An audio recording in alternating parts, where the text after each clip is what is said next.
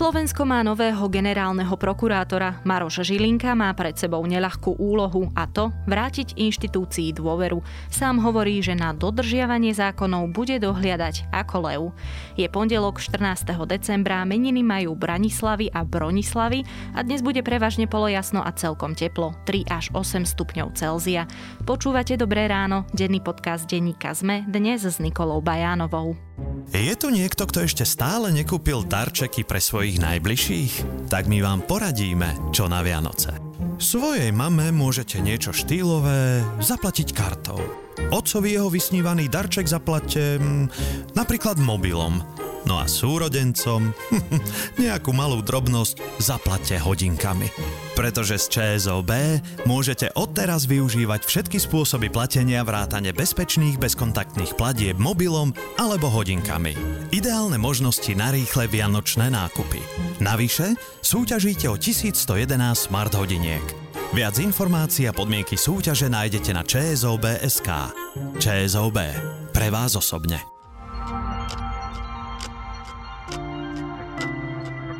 Poďme na krátky prehľad správ. Nového špeciálneho prokurátora by mali poslanci voliť na schôdzi, ktorá sa začne 26.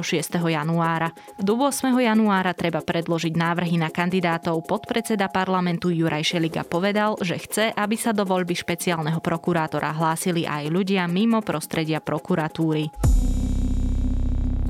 Za predražovanie a predlžovanie dostavby Mochoviec môže aj štát. Tvrdí to Najvyšší kontrolný úrad, podľa ktorého ministerstvo hospodárstva ako 34-percentný akcionár slovenských elektrární, ktoré dva jadrové bloky stavajú, dostavbu nekontrolovalo dostatočne. Ministerstvo životného prostredia pripravuje novelu, ktorá zakáže chov viacerých druhov zvierat. Cieľom je ochrániť najmä mačkovité šelmy a primáty. Rezort sa pritom odvoláva aj na nedávne zistenia Medzinárodného investigatívneho týmu novinárov, ktorý odhalil nelegálny medzinárodný obchod s tigrami s epicentrom Českej republike.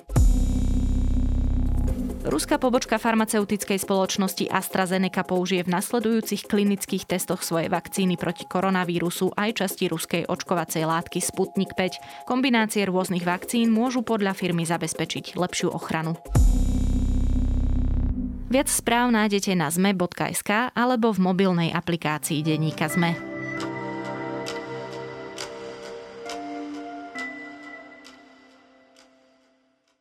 Maroš Žilinka sa stal novým generálnym prokurátorom. Minulý týždeň ho do funkcie vymenovala prezidentka Zuzana Čaputová s tým, že dúfa v začiatok novej éry. Nakoľko je jej slova Žilinka schopný naplniť, aké sú pred ním výzvy a dočká sa Slovensko konečne nekompromisného a spravodlivého fungovania tejto inštitúcie, to sa už budem pýtať reportéra domácej redakcie denníka ZME Petra Kováča. Ujímam sa funkcie generálneho prokurátora Slovenskej republiky, orgáne, o ktorom som presvedčený, že môže byť budovaný ako dôveryhodná, uveriteľná inštitúcia, ktorá vždy a neoblomne stojí a bude stať na strane zákona, spravodlivosti a ochrane verejného záujmu. Orgánu, ktorý bude vždy aplikovať právo rovnako tak na vonok, ako aj dovnútra prokuratúry, a to spôsobom, ktorý nebude vzbudzovať pochybnosti o tom, či sú tu rovní alebo rovnejší. Peter, kto je Maroš Žilinka? Maroš Žilinka je dlhoročný prokurátor, z minulosti si ho môžeme pamätať aj ako štátneho tajomníka ministerstva vnútra za éry Daniela Lipšica.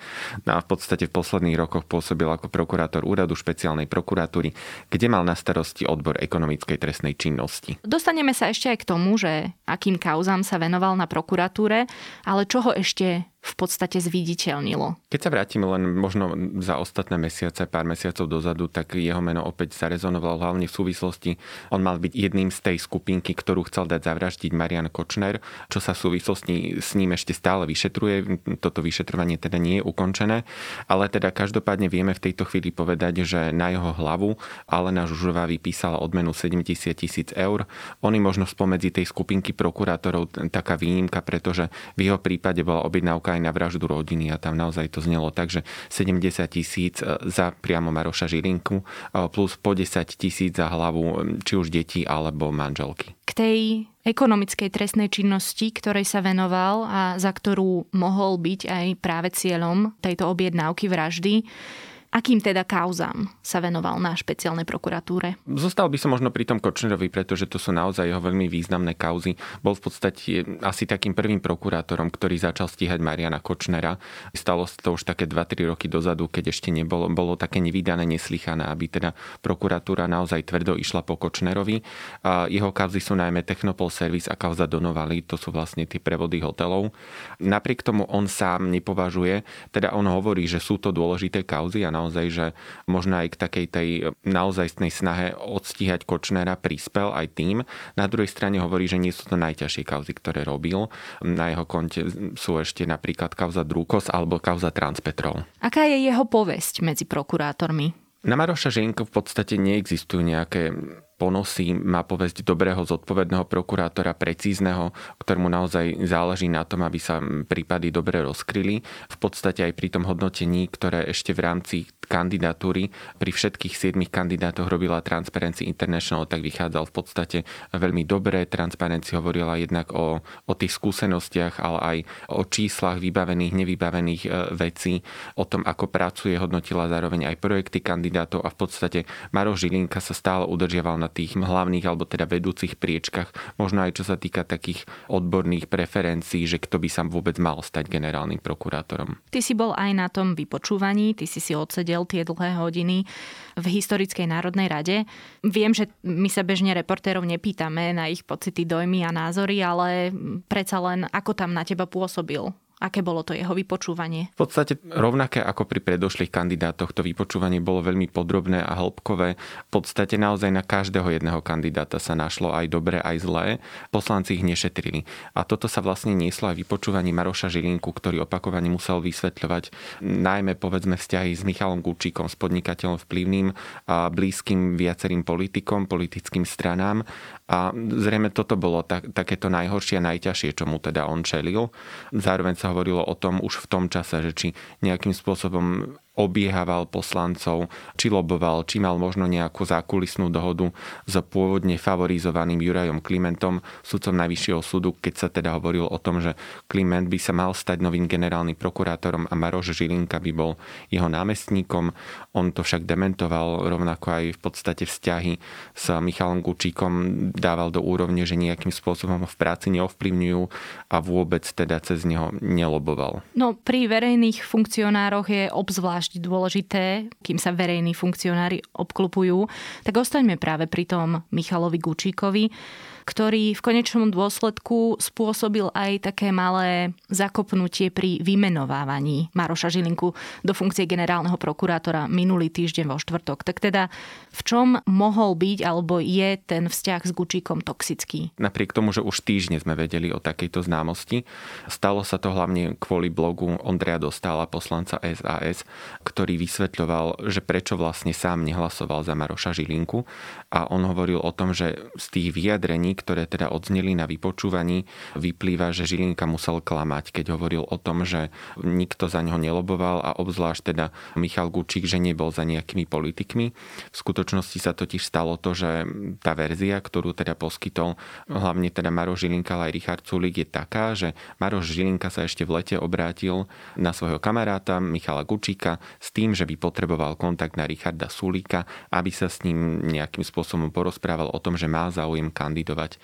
No a tým, že Michal Gučík mal tento kontakt, tak zároveň zavolal samotnému Sulíkovi, požiadal o takéto stretnutie a následne sa ho vraj, podľa toho, čo vieme, už nezúčastnil. Ja som ani na verejnom vypočutí, ani nikdy inokedy neklamal. Odpovedal som na všetky otázky veľmi otvorene, konzistentne a môžem len zopakovať, že nikdy som sa u žiadneho poslanca či koalície alebo opozície neuchádzal a ani neloboval za podporu Pán Gučík neloboval za mňa.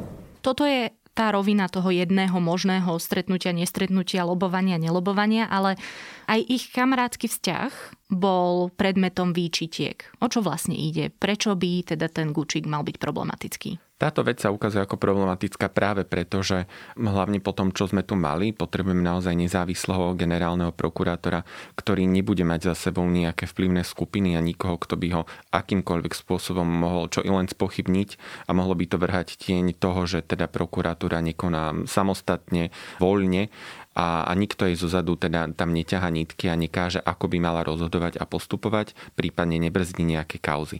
No a práve Michal Gučík je problematickou osobou pre svoju blízkosť k viacerým politikom. Keď spomeniem len minulé volebné obdobie, radil Andrejovi Dankovi ako šéfovi SNS. V minulosti sa rovnako vyskytol pri sns pri, ak si pamätám ešte v 2012 pri tej kampani, ktorá bola rasistická, narážala na Romov. Rovnako blízko má k viacerým smerákom, vyskytol sa možno aj ešte pri politikoch Mostu, pri znova Richardovi Sulíkovi, keď dokonca koaličná rada sa v minulom volebnom období uskutočnila priamo vo vile Michala Gučíka. A naozaj je to osoba, ktorá vyskakuje pri viacerých kauzách, pri tom, že napríklad v minulosti jeho televízia teatry poskytla trojhodinový priestor Marianovi Kočnerovi, takisto pochybnej osobe na vlastne celé toto vrhá taký tieň, že taká tá minulosť, ktorá sa spája s Gučíkom, by nebola dobrá, ak by sa objavovala aj pri novom generálnom prokurátorovi. Navyše, ak sa teda hovorilo, že sú kamaráti. Presne tak. Zaváňa to trochu takým oportunizmom. V každom prípade, ako reagoval Žilinka, okrem toho, že poprel, že by Gučík za neho u Sulíka loboval. On v podstate zopakoval to, čo vravel na výbore, že on o tom nemal vedomosť, že by za neho niekto loboval, s tým, že čo sa týka tohto sprostredkovania, išlo naozaj len o nejaký telefonický kontakt, na základe ktorého prebehlo potom to následné stretnutie odmieta, že by klamal, on teda stále prizvukuje, že išlo len o štandardné, možno, možno takú výpomoc pri zháňaní kontaktu a nie o nejaký lobbying. Podobne reagoval aj Richard Sulík, ktorý povedal, že iné by to bolo, ak by za ním došiel Gučík s tým, že teda tlačí na neho, pričom vopred by sa s ním nechcel so Žilinkom stretnúť.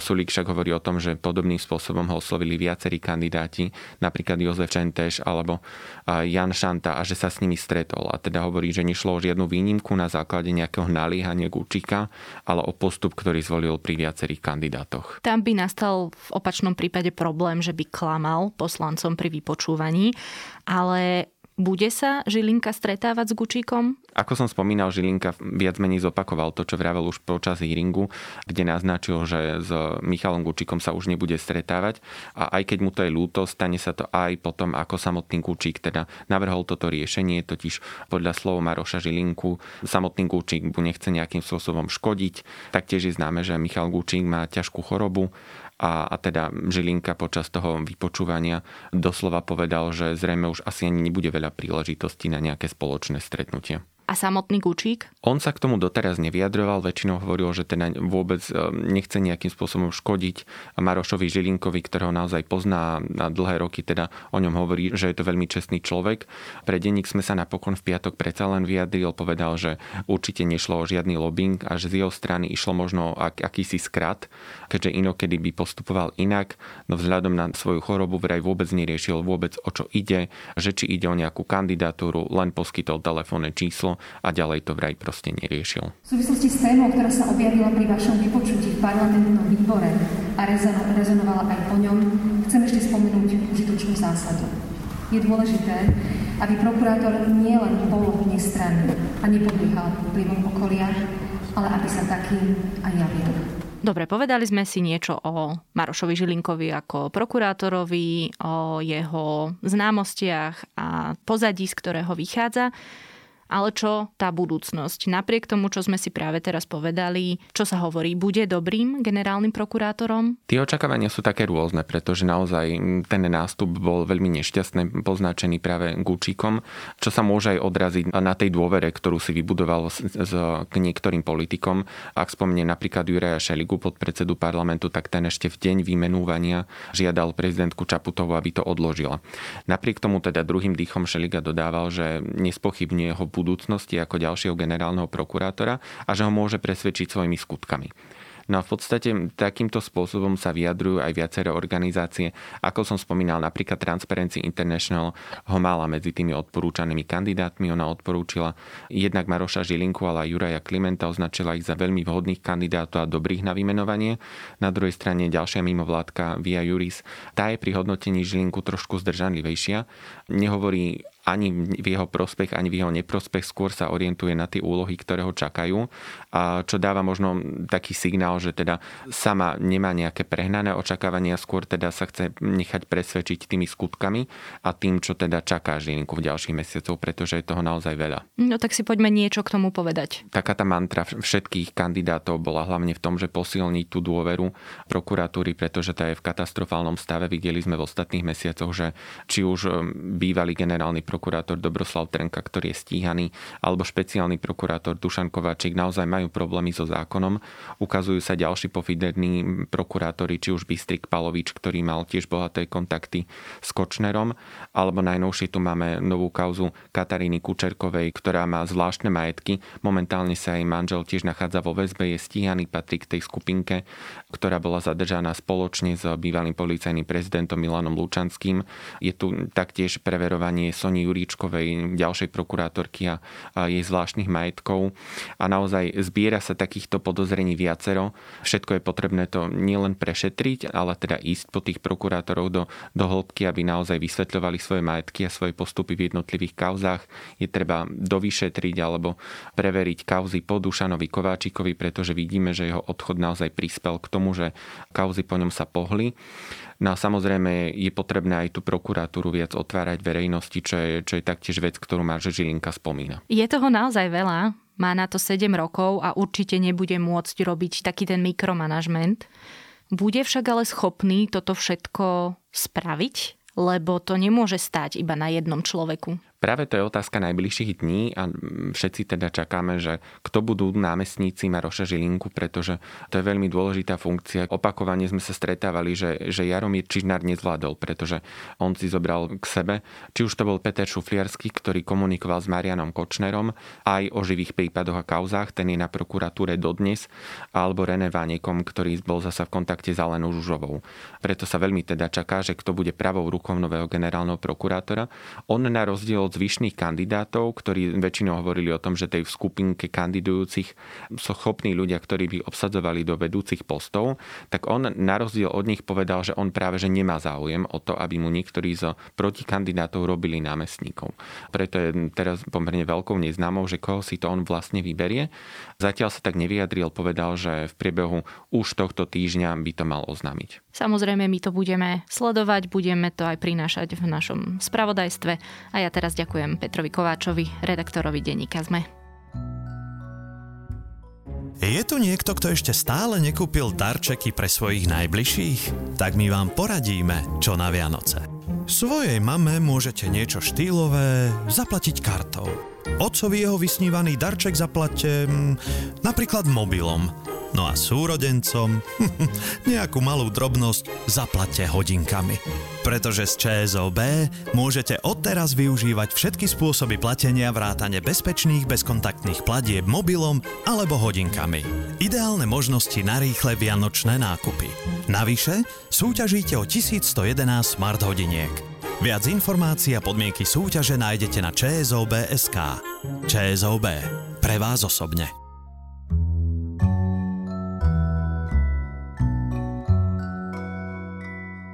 Ja viem, zlých správ bolo, je a bohužiaľ bude ešte dosť. Napriek tomu, môjim dnešným odporúčaním je opäť kvalitná žurnalistika od New York Times o kalifornských požiaroch, v ktorých za okamih doslova zmizli prastaré krásne lesy. Americkí novinári im pripravili naozaj dôstojnú rozlúčku, ktorá stojí za čítanie aj pozretie. To je na tentokrát všetko. Počúvali ste Dobré ráno, denný podcast denníka ZME dnes s Nikolou Bajánovou.